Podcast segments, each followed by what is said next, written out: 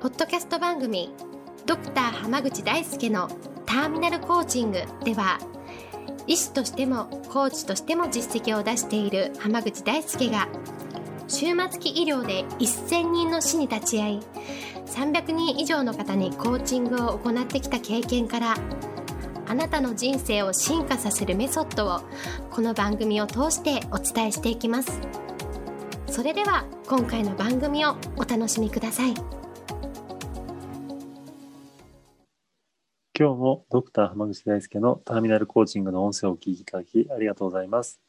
それではナビゲーターの園さん今日の質問をお願いしますはい、今日は毎日なんとなく慌ただしく過ぎていて、時間がないなぁと常に思っています。自分にこう時間を余裕を持って生活するようになりたいなと思うんですけれども、何か解決策はありますでしょうか？という質問を来ています。よろしくお願いいたします。よろしくお願いします最近気づいたことなんですけど時間がない人って自分に正直に生きてない人だなって思うんですよね自分に正直で生きてる。はい。例えばねその何かやりたいことがあるのに、はいこうそれを心の内にしまっておいてで本当はやりたくもないようなことをやってる人って結構いるじゃないですかああ、はいはい。うんだから本当はこういう仕事をやりたかったんだけどうんいやでもみたいな感じでこう夢を諦めてったりとか。あのたたまたま採用試験で OK 出してくれたところにうんうんい行ったんだけどでも別にそこのそんな仕事やりたくもないんですみたいな人とかって結構ねいると思うんですよ。います、いますね。はい。はい、で結局そういう人って、まあ、そこで頑張ってたまたまそれが転職でねうまくいく人もまあ稀にはいると思うんですけど、はい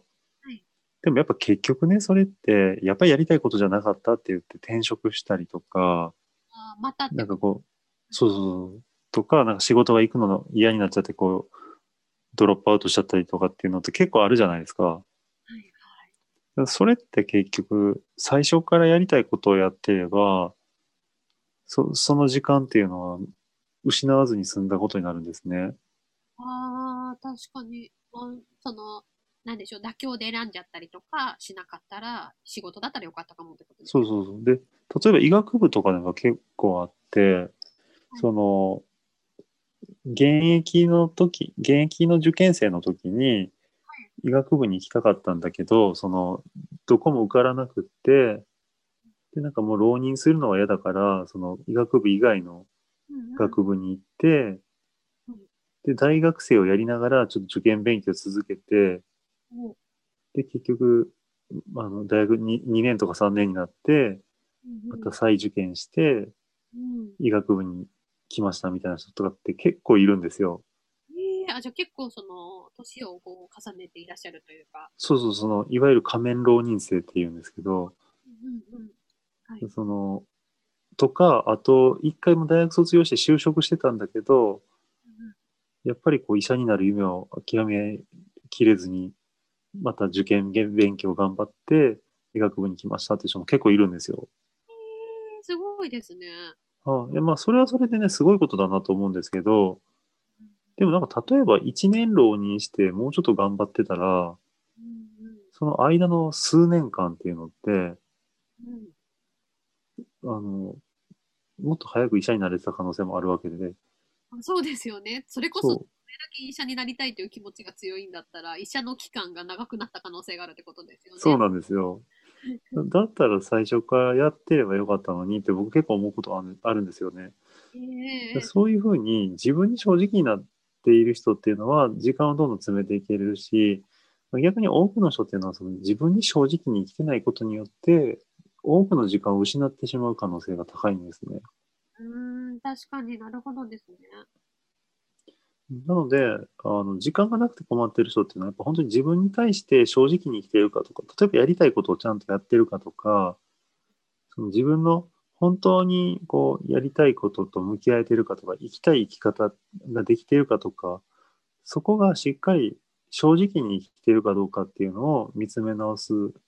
いい機会かなと思います。なるほどですね。その、まあ、あんまりそんなにやりたくないことでも妥協して何かこうやっちゃってるものがあるんじゃないかとか、そうですね。第3番にこう時間がかかってるというか、はい周り。もるかもってことですよね、いろいろ。そうです、そうです。うんうんで、どうせやりたくなっちゃうんだったら、最初からやればいいんですよ。うん、そうですよね。はい。やった結果、向いてないとか合ってないっていうのが分かれば、それはそれでつ、あの、納得して次に行けるわけでしょ？そうですね。最初からあれや、あれをやりたかったんだけどなって思いながら他のことやるのってすごい、すごい時間が人生のこう無駄になっちゃうと思うんですよね。そうですね。それこそ、その後、やっぱりこれが転職だったはずだって言って、そのね、転職をやったと思っても、もしかして、そこの時点で初めて違うとか気づくことがあったら、もう、本当に無駄なことをしてしまうというか、時間そうなんですよ。ですよね。でも結構多いんですよ。例えばその定年後にこう旅行して回りたいとかっていうのと言う人も多いじゃないですか。はい、はい。でもなんかそのそもそもそも各地を旅行したいと思ってたけどでも大してそこまで旅行好きじゃなかったとかってなると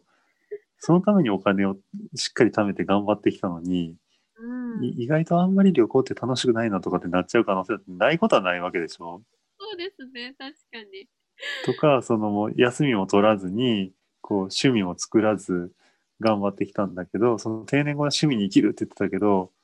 やりたいと思ってたこと大してやってみたら面白くなかったってこともあるわけじゃないですか。確かにそうですよね。なんか、それこそ毎日釣りに行くんだとか思ってたけど、こう釣り一日行ったらあんま面白くないとかになっちゃったら、その時間、他にじゃあ何かそこから可能性を探すのかみたいな話ですよね。そうですそうです。はい。だからやっぱまずやや正直にやりたいことがあればやってみるとかうんそういうところを意識すると人生っていうのは時間がねあのどんどん増えていきますんで、はい。まあ、ぜひあの実践していただければなと思います。ありがとうございます。それでは今日はこれで終わります。ありがとうございました。本日の番組はいかがでしたか？番組ではドクター濱口大輔に聞いてみたいことを募集していますご質問は d a i s u k e h a m a g u c h i c o m 大輔濱口 .com の問い合わせから受け付けています。またこのオフィシャルウェブサイトでは無料メルマガやブログを配信中です。次回も楽しみにお待ちください。